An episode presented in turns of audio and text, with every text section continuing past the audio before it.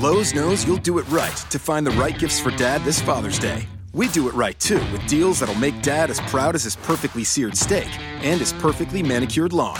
Now get a Charbroil 4 Burner Advantage Series gas grill for just $169 and pick up your choice of Craftsman gas or electric string trimmer for only $99 each. Make this Father's Day his best one yet. And do it right for less. Start with Lowe's. Charbroil offer valid through 612. Craftsman offer valid through 619 US only. RotoGrinders presents the Daily Fantasy Fix podcast. Dan Back talks to the biggest personalities in DFS, delivers commentary on the industry's most important topics, and gives you the advice you need to help build winning lineups. Both the salary and the matchup are just too good. If you are not playing him in your head to head games, you are just going to lose. You didn't really think we were going to get rid of that, did you? Here's your host, the one and only Dan Back. Hey everyone, welcome. Another edition here of the RotoGrinders Daily Fantasy Fix. I, of course, am Dan Back, and today uh, I thought I'd bring back some friends uh, who I had back on the show right around March Madness, and I can honestly say, maybe for the first time in, uh, I don't know, maybe ever, I actually won a March Madness NCAA pool and I did it with the help of my friends over at Team Rankings. So, uh, as we've seen this year in daily fantasy, you've got survivor contests over on FanDuel. You got pick'em contests on FanDuel and DraftKings. So there's this whole gambling element that is seeping into our world and obviously becoming a more regulated market. So they helped me out in March Madness. I'm going to see if they can do the same again this football season. So joining us from TeamRankings.com, we got uh, Tom Federico and David Hess. Fellas, uh, first, thanks. Uh, thanks for the coin that you helped me win in, in March Madness. Much appreciated. No, I've, that's uh, it's great. I'm glad you got to use the site, and uh, you know it was a good year for us. Obviously, with these pools, right? It's uh, um, you know even with an amazing edge, you're still only going to win them once in a while. The long-term returns are, are are great if you have an edge, but you know you got to put in the time to uh, to stick by it. So any any win needs to be celebrated, right? It's going to pay for years and years of entry fees in the future for you, hopefully.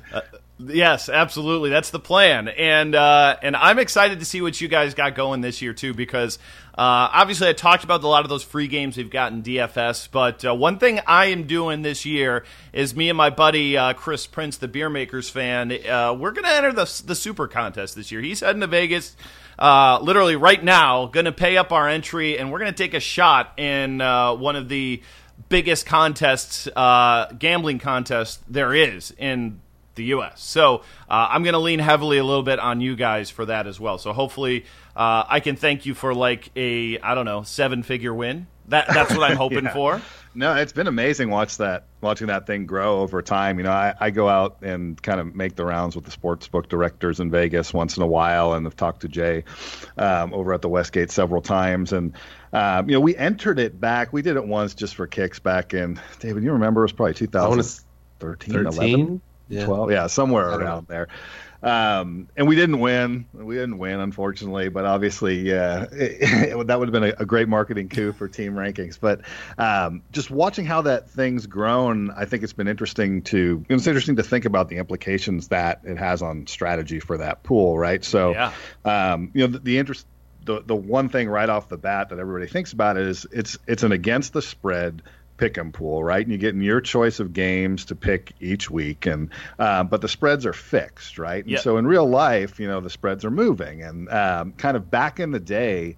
Uh, you know, the early days of the super contest, it was it was kind of an easy edge just to look for all the stale lines. Effectively, you know, when the when the lines came out for the contest, you know, a certain team was minus five, and then by the time you have to submit your picks, they're minus seven. Well, that's that's two points of value right there. Um, and it seemed like a lot of players didn't quite understand how much of an edge that would confer to you.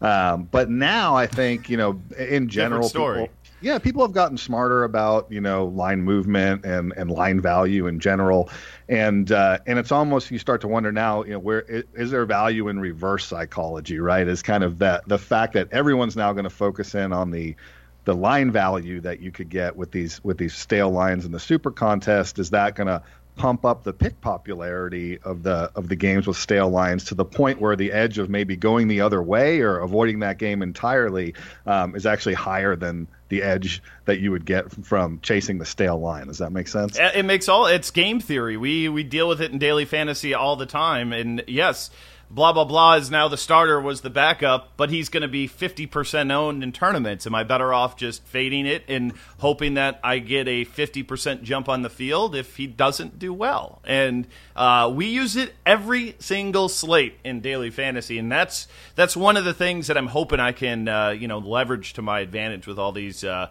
these sharp gamblers. We'll see. We'll see. But let's get into what you guys got going here at Team Rankings for this football season. And uh, I want to kind of start out a little bit with uh, survivor pools. What exactly do you guys do in terms of survivor pools, in terms of content and, and helping users, you know, try to go the distance, to say the very least? Yeah, so I mean, in short, we we've built products around football pools, right? So it's it's the analog of uh, you know a, a lineup optimizer for DFS, if you will. Um, you know, you you used our product, Dan, for March Madness. Um, we have two more products for uh, for football pools, one specifically for survivor pools, and one for pick'em contests and, and confidence pools.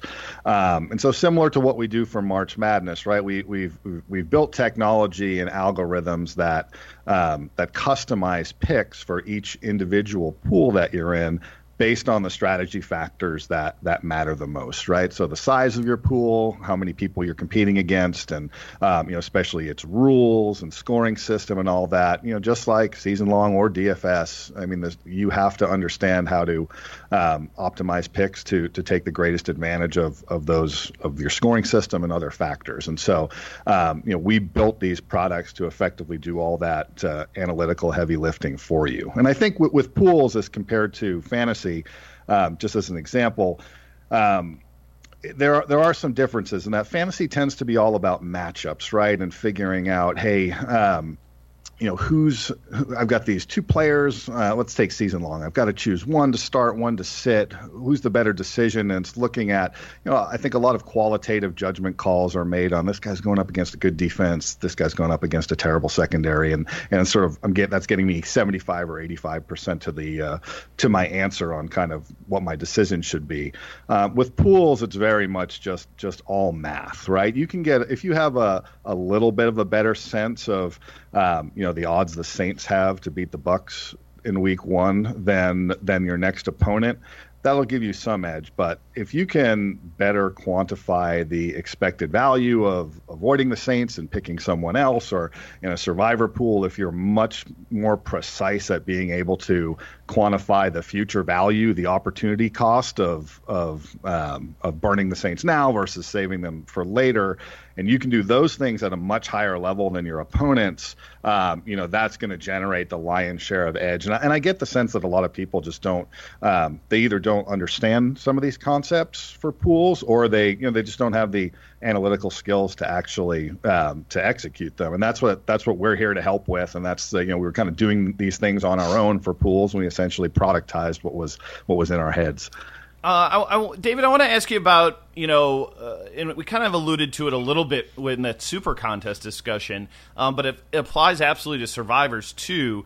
Is that you know there's something to be said with looking at pick popularity because ultimately, yes, you've got to win your pick, but you also have to beat others who are competing against you. How do you guys weigh those two things in the survivor pool to decide whether or not, hey, you know, we know this is going to be the chalkiest pick, but you know what, it it doesn't really make sense. The, it's not worth being the chalkiest pick. How do you guys figure that out? Is it straight math algorithm that determines that? Yeah, that part right there, if you just ignore future value for a minute and assume that the teams have, you know, they're roughly equal and saving one or the other doesn't matter, just considering win percentage and, and pick percentage, yeah, it's it's pretty much just straight math. Um, I mean, uh, taking two teams as an example, if there are only two two on the schedule, um, you know, if if if one team was picked by 50% or 70% of the pool and the other by 30% and they have the same win odds, you're going to want to pick the the one that's less popular sure. so that if you win, you're only alive with uh, a smaller fraction of the pool, hopefully. Um, and I think you understand that that concept. But but when you extend the the math out to a 16 game slate, you essentially have to uh, you have to calculate the odds of every combo of 16 game results happening and what percentage of the pool is going to be alive in each of those combos. And you know that's something like uh, i don't know 32000 uh, possibilities or, or, whatever. I mean it's it's not difficult for a computer but it's difficult for a human to do.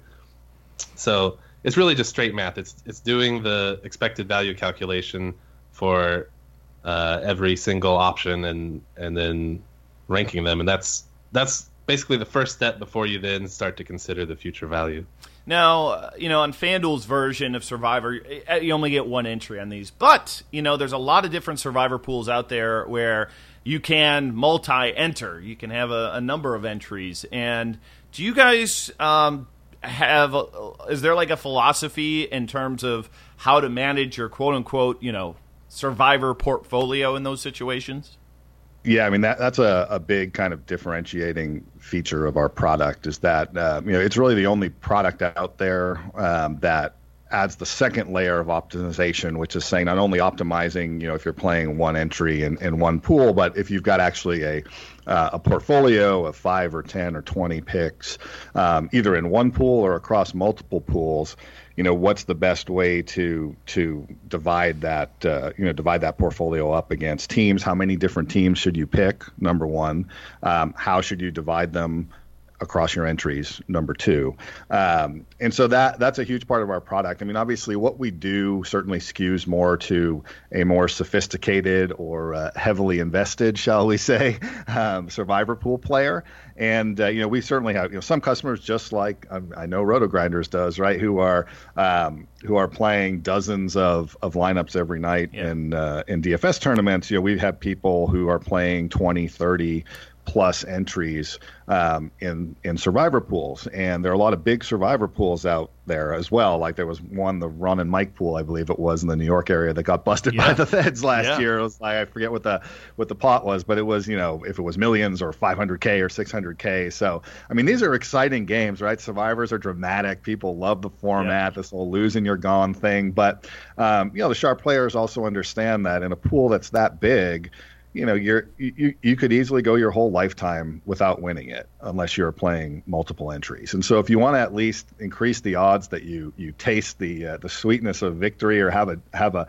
um, you know not insignificant shot at uh, at having that sort of life changing potentially life changing uh, windfall of cash from one of these pools you know that's that's the way you do it. I mean the problem with, with the problem with office pools in general March Madness or football is that you know unlike DFS that's kind of going every night, these things only come about once a year, um, and so you've got to take advantage. They're very high ROI if you expected ROI if you're a sharp player, but you know you're going to get one shot at this every year, and the only way to uh, you know really kind of increase the odds of actually seeing a, uh, a return from it in a specific year is to be playing multiple entries.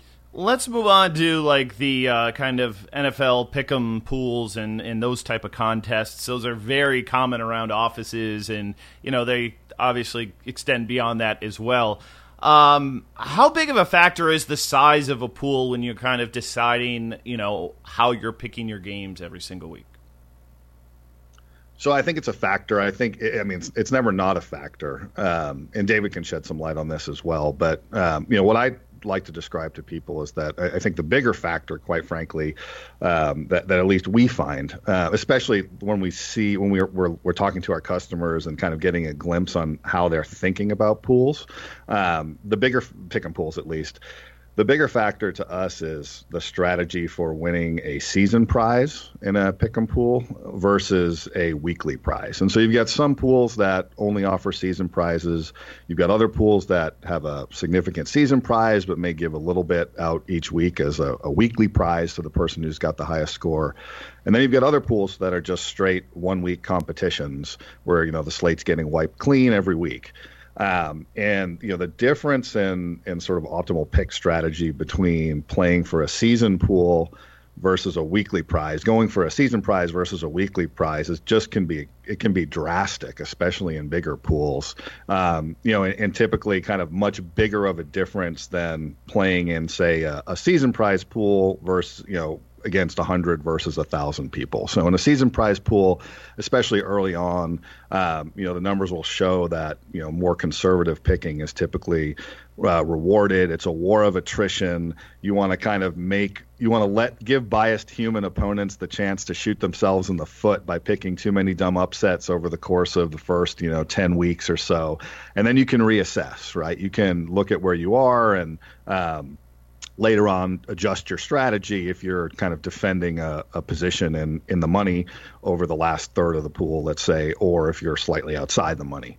Um, you know, with with uh, with weekly prizes, you're typically, you know, it's like the uh, being in a big kind of GPP tournament in DFS, right? You're going for uh, a high ceiling score instead of a low floor. You just need to win the thing. You have to come in first. You're going to get 16 more shots at it after week one. And so when people see kind of our optimized uh, pick'em uh, picks for weekly pools, weekly prizes, especially larger in larger pools, they're just kind of blown away by how crazy the picks look, um, and and they don't seem to. A lot of people don't seem to understand that. Yes, you you know going in that the the most likely outcome of this of this lineup of picks, if you will, is going to be that you know it's going to score poorly, but you know there are going to be some weeks where there are crazy upsets happening in the NFL, and in those kind of rare weeks, right, this this pick combination has a, a great chance to come in first place. And that general strategy, when you come in first place, you're probably going to be the only person with the highest score. You'll take the whole pot for yourself. It, it, it just tends to be a lot better of a strategy than uh, than just saying, "Hey, I'm going to play it safer," and then you know I may have to split the weekly prize with you know 20% of my pool who also got the same prize, and you know uh, yeah. that's that's kind of how the math ends up working out. Yeah, and that's you know, that's another thing we talk about in DFS sometimes for these big contests is making sure that you're building lineups that are not duplicated because you really kill your upside in a million dollar, you know, first place top heavy payout and you end up sharing it with, you know, 25 of your best friends instead of just having a differential within those other lineups that can get you a million dollars instead of, you know, sharing 50,000 with a whole bunch of other guys. So, it's great. yeah, I mean, the, the analogy we like to use is you know in that that outcome it's almost like being in two pools right yeah. it, which is yep. you have to win two pools you have to win the first pool which is to you know sort of be first place right and uh, and that's hard enough to do but then you might have 200 other people that you now have to either split a pot with or win some sort of tiebreaker against yeah. and this and that and that's just you know an absolute crushing blow to your expected profit we're joined by Tom Federico and David Hess of TeamRankings.com. Again, you can find them TeamRankings.com. Use backslash RotoGrinders. You're going to get a little discount on your packages that you sign up for. So RotoGrinders, uh, TeamRankings.com slash RotoGrinders. Make sure you check that out. Now, David, uh, get into a little bit of the mythology in terms of the picks themselves. I mean, you guys. Uh, how do you? I know you guys are very math oriented in terms of your algorithms and and you know deciding you know winners losers against the spread all that good stuff but kind of uh, take us a little bit behind the curtain in terms of how long you guys have been working on this algorithm and and maybe some things that you know go into coming to the conclusions that you end up with sure you're talking about uh, predicting a single game here yes more along yeah. like the single games yeah okay sure um, yeah so the the site started uh, Tom, I wasn't around when it started. Tom, what year did it start? 2000 just we're 2000. dinosaurs oh, man. jeez. Dinosaurs well 2000 was when it was it was just the uh, the twinkle in my co-founder's eye. He was in a stanford dorm room and he was a math geek. And you know this was pre moneyball this was kind of pre uh, almost anything the pre analytics revolution. And uh, yeah mike greenfield was his name and uh, he decided to put up a site and and uh, and put his math chops to work. Sure. So, th- so that started uh, with just power ratings. You know, I think most people that that are familiar with sports analytics understand power ratings a little bit. Uh, take the scores of the games, locations of the games, maybe do some uh, time weighting, and get a number that tells you how good this team is. You compare them, you get a spread, compare that to the the Vegas spread. That that's how you make your picks, right? So that's a very simple model. That's what the site started with, and it's still something that we do, and it's an input to the projections. But then we've added other uh, types of predictive models over the years, and the most important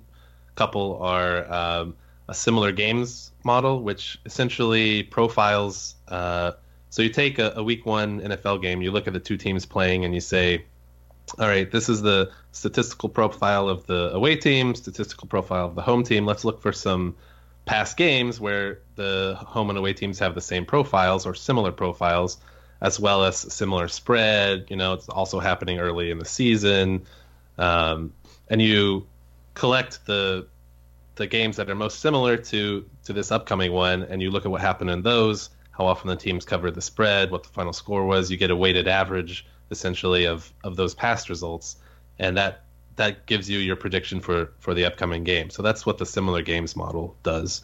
Um, there's a decision tree model, which um, we like to kind of say that it's essentially doing high volume, complicated trend finding, but doing it in a way that makes the trends that it finds significant. It doesn't just do uh, random one off uh, things. It has to find the same trend in a bunch of different semi-random samples of the data, so you know that it it persists even when you do different cuts of the data. It's not just like a cherry picking thing. So that that model essentially uh, finds hundreds of trends and combines them uh, into uh, kind of an average prediction from those trends. Um, and so we have the decision tree, similar games, power rating models. Uh, we combine that with a little bit of other contextual data uh, market odds being one of the important ones. Um, and we have another master model essentially that um, looks at how the individual models have fared in in games that are similar in the past. So you know if if um, if the home team is a big favorite, it's going to look and see how have these models fared in the past when the home team is a big favorite, and then it prioritizes the the model that that has performed the best in those situations and gives us the projection for the game. So that's the that's the basic idea. I hope that yeah, and that and sense. You know, I'm looking at the at the page right now, and you know, you've got percentages. You know, similar game percentage, decision tree percentage. Like what what's a number that's like an eye opening number for you that when it comes up, you're like, whoa, like this this almost doesn't feel right. Like does it does it ever? I mean, do you come across those situations where you're like, wow, this really feels um, like it's one side versus you know like almost Vegas got the got the spread wrong on this one. Like, do, do those situations come up, and is that where I guess when it does, is that where the confidence star rating goes through the roof? Is that the correlation there in terms of the the easy way for a user to to notice it?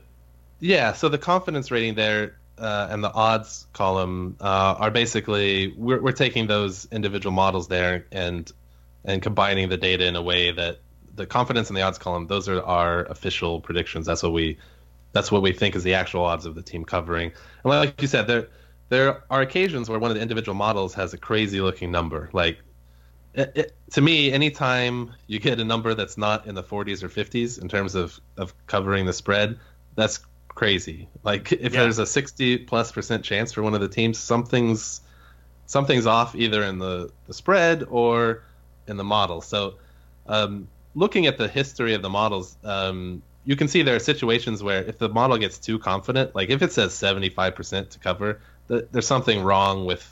There's too few games like that one in the past or something, yeah. so there's no way to make a good prediction, and we account for that in the in this master logic. We know that if there's something that's so far off market, it's it's probably the an issue with the model, not with the market being that poorly you know that inefficient. So um, there are there are cases where um, the predictions, all of the models have strong predictions on one side, and in those cases, you know, we end up having a strong prediction for the official one, but um, it's I don't think it's ever above sixty percent. Um, that's that's that's for, kind for of NFL at least. Yeah, yeah for, for, for NFL spread picks. Yeah, that's that's an extremely high confidence. I mean, it's not extremely high confidence. It's at the upper end of what we would ever see in our um, our confidence rating. Give me uh, give me a game though. Let me a game here that you, you that you find interesting. That you know that you're looking at your numbers and you know something's kind of popping off the page a little bit for you there, where you think like there's value. You know, we're not gonna give away everything, but give me one game you guys got. Uh, Tom, you want to take this one? I mean, you know, the there's a couple that are maybe interesting to me. Let's say, I mean, this Cleveland Pittsburgh game to me is uh, is one where I'm just kind of fascinated by it. I was looking at it in uh, for pick'em pools. I was looking at it for survivor pools. I was looking at our betting picks. Uh, and this is another interesting angle, right? There may be a different answer to that question depending on what game you're playing, right? Mm. So let's take let's take betting first. So um, you know, Cleveland plus four. That line's been moving towards Cleveland um, lately. I think I don't know if they opened up at like five and a half, or I believe it was oh. five.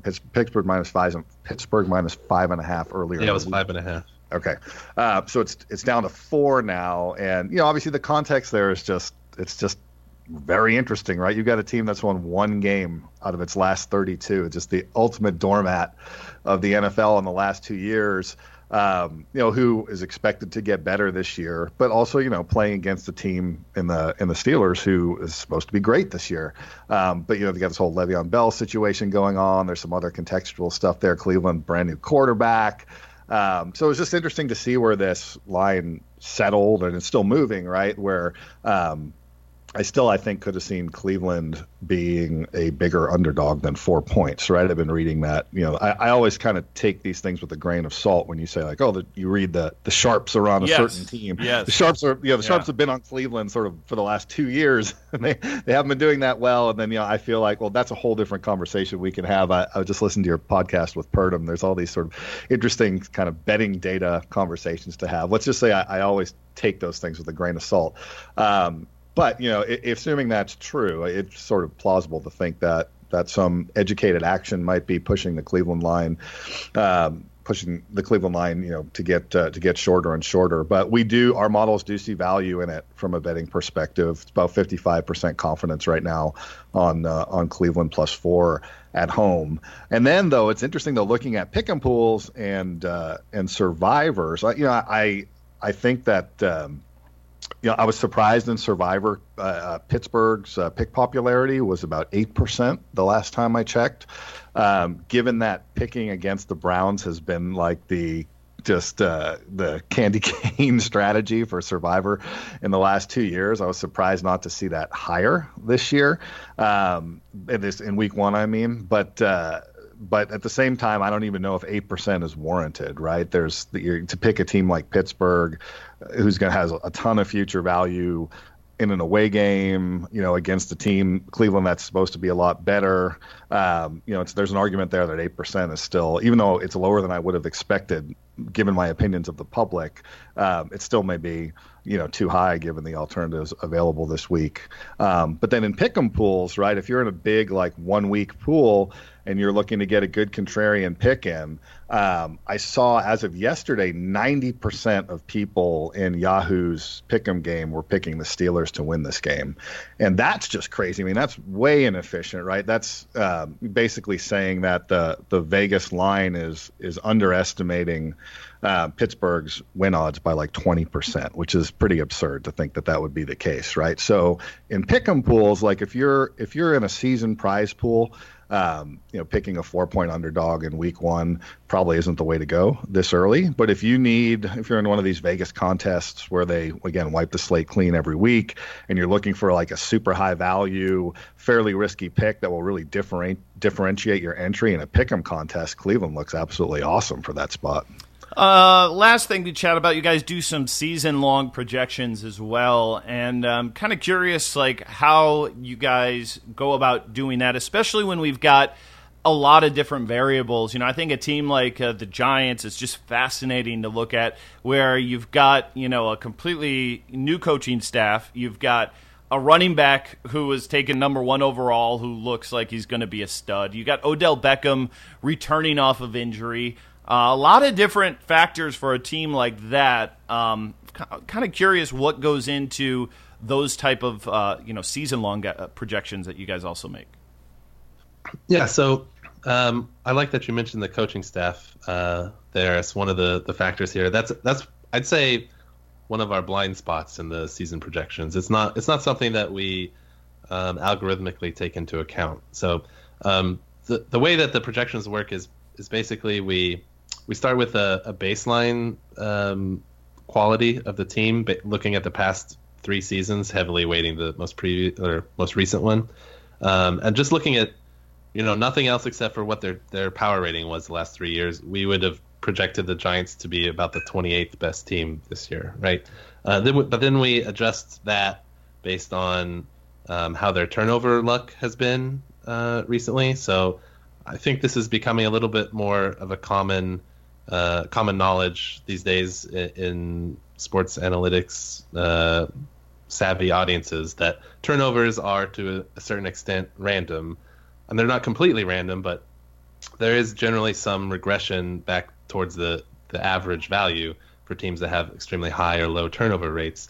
But we we look a little bit deeper than that. We don't just look at the turnover margin. We we look at types of turnovers, um, you know, interceptions thrown, interceptions caught, fumbles lost, opponent fumbles lost. And when you look at the individual types and also at, at just fumbles in general, even if they're not lost, uh, what you see is that uh, basically the the by far the biggest uh, lucky factor there that that changes the next year is um, opponent fumbles lost. That that's just not something that is very repeatable at all. Mm-hmm. So that's that's the the biggest factor there in the turnover luck uh, adjustment that we do. And, and the Giants last year, uh, their opponents didn't fumble very much, uh, seventh lowest per game uh, in the NFL. So there's some positive adjustment there for their turnover luck. Um, the other major things that we, we look at in our projections that are algorithmically factored in are quarterback changes. Um, there's nothing there for the Giants that doesn't affect anything. Uh, and then the draft picks from recent years. And what we found is that uh, having good uh, draft classes from three and four years ago, or three and four drafts ago, is is a fairly significant predictor of improvement in the upcoming season. Uh, that young talent maturing um, really helps a lot. And the Giants, um, they had slightly more high draft picks and more draft picks in general than other teams three and four years ago, so they get a bit of a boost from that. Uh, but then even after looking at all of that stuff, we we we compare our our initial raw projections to the betting market um, season win totals. We generally look at Pinnacle Sportsbook. They, they're kind of our our sports book of record. That they're known for letting a lot of uh, sharp players bet there. They don't they don't boot winners as far as I know, sure. and so they have fairly uh, robust lines. They're some of the most accurate um, lines around. So we compared to their their season win totals, and um, for the Giants, we were still a little bit. We're still pretty far below what the market said. So we we generally, when that happens, we adjust up a little bit because we know that we don't we can't take into account everything in our model. It's it's not going to be perfect, and so we we move it towards the the market some, but we still have them a little bit lower than the market.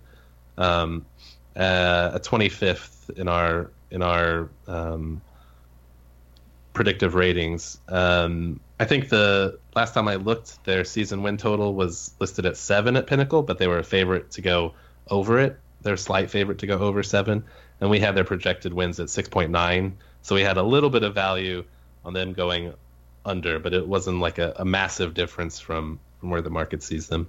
Fascinating. Well, you can find all this stuff at teamrankings.com. Again, use backslash rotogrinders when you go there, and you'll get a discount on uh, whatever package you're interested in. Tom David, uh, I'm looking forward to chatting again. Again, hopefully with uh, seven figures in my uh, back pocket. and if I do, I'll buy you a nice steak dinner. I promise you that. Uh, but man, that, that's a great return for us. Seven yeah. million, we get a steak dinner. yeah, well, you know, maybe a nice bottle of wine too. We'll a see. million would, would be fine. That, that would be that would be I'll settle for that. well, fellas, thanks so much, and again, thank you guys for listening, downloading, being a part of RotoGrinders.com and our community. So if you want to join uh, Team Rankings to see what they're up to, TeamRankings.com/slash Roto Grinders. I'm out for today. Uh, NFL is finally here. Get excited. Tons of content. Make sure you're subscribing to our daily fantasy football podcast. It is back up and running content for you seven days a week. Till next time, I'm Dan Back, wishing you best of luck at DFS, and we will see ya.